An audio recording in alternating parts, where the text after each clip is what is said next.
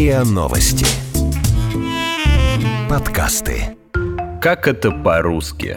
Подкаст о великом и могучем и его тонкостях. Бабки, убитые еноты и капуста. Как правильно говорить о деньгах?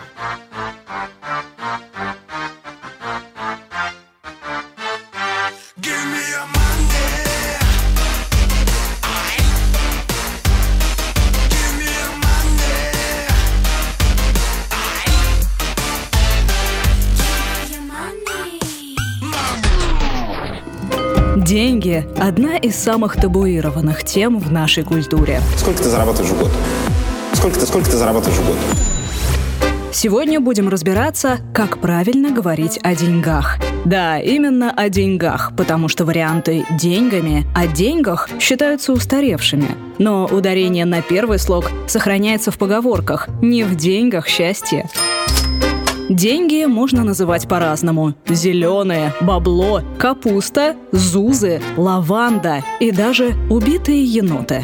Деньги, бабосы, капуста, лавандосы Запускай мысли в космос, не задавай вопросы но вопрос все же есть. Причем тут убитые еноты? Это шуточная расшифровка сокращения УЕ – условные единицы, от английского Universal Equivalent. Эвфемизм «условные единицы» появился в 90-х, когда в результате гиперинфляции рубль быстро обесценивался, и указывать цены в рублях было проблематично. Из-за этого считали в долларах США. 6 марта 1993 года вышло постановление правительства, которое запретило расчеты между между резидентами на территории России в иностранной валюте. В результате ценники со словом «доллар» повсеместно заменили на УЕ. Но сейчас это сокращение практически не встречается, к счастью. Зато часто можно услышать «Все решают бабки. Злые, жирные бабки».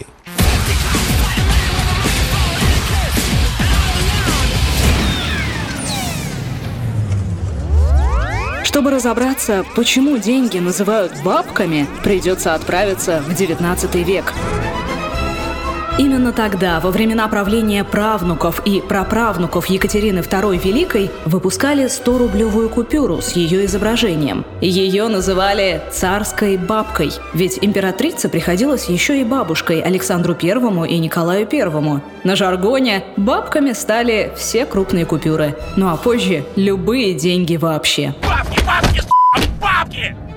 Но у каждой купюры и монеты есть свое жаргонное название. Это называется денежный сленг. Например, 10 рублей – чирик. Это слово, скорее всего, сокращение от слова червонный, червонец. Червоный на польском значит красный. Czerwony.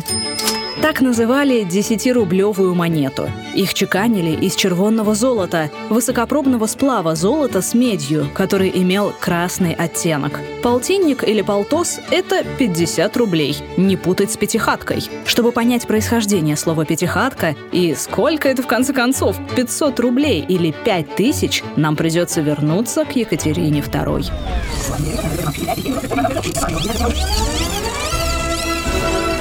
Дело в том, что ту самую 100-рублевую купюру с изображением императрицы еще называли «Катька». Отсюда «Пяти Катька» — 500 рублей. По другой версии, все дело в 25 рублях, которые назывались «угол», как четверть целого, то есть четверть 100 рублей. Так что 100-рублевка — это 4 угла, то есть хата, хатка. Ну а 5 таких — пятихатка. Капитан, удалой ваши права. Товарищ капитан, удалой вы мой человек, ну превысил, каюсь, ну у меня самолет, времени вообще нет. Бляху видишь? Вижу. Что написано? Э, ДПС. Как расшифровывается? Дружба, помощь, солидарность. Не. Давай пятихатку сразу. Тысяча стала косарем, потому что в 20-х годах прошлого века в стране начали выпускать ассигнацию номиналом 1000 рублей. На первых ассигнациях надпись шла по диагонали, то есть по косой. Поэтому купюры стали называть косая, коса или косарь. Через О, естественно. Сейчас выпишем штраф 1000 рублей. Какая тысяча? Какая тысяча, товарищ капитан? Вы же говорили, пятихатка. Бляху видишь? Вижу, ДПС. Расшифровывайте, давай пятихатку сразу. А если наоборот? СПД. Ну, как расшифровывается? Сразу пятихатку давай, я не знаю. СПД. Скупой платит дважды. А вот почему миллион называют лимоном, мудреных объяснений, кажется, нет. Просто эти слова созвучны. Лимон, лимон, лимон, лимон Главное помнить, что все эти слова все-таки жаргонные, и в литературной речи их не используют. Хотите узнать цену товара? Наречие «почем» пишется слитно. Но это разговорный вариант, не говоря уже о совсем базарном «в какую цену». Так что, независимо от того, на рынке вы или в магазине элитного алкоголя, лучше спросить, сколько стоит или по какой цене. Глагол «оплатить» всегда употребляется без предлога. Поэтому оплатить расходы или счет, оплатить труд, оплатить проезд. И никаких оплатить за проезд или оплатить по долгам. Верно будет заплатить за проезд и заплатить по счету. Карты или наличные? Карта. Тут по аналогии. Оплатить картой, оплатить по карте звучит не очень. Ну а если средств недостаточно, придется просить в долг или просить одолжить. Выражение «займи мне денег» неграмотное, потому что когда мы просим взаймы, то занимаем мы, а нам одалживают. Так что грамотно будет сказать «одолжи мне денег», например, до получки. Где деньги, Лебовский?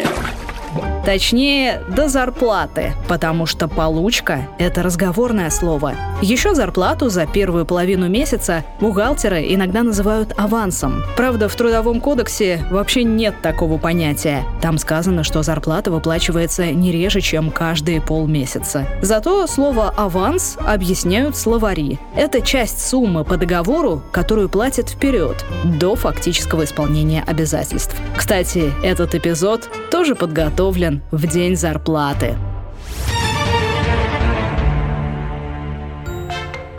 Вы слушали эпизод подкаста «Как это по-русски».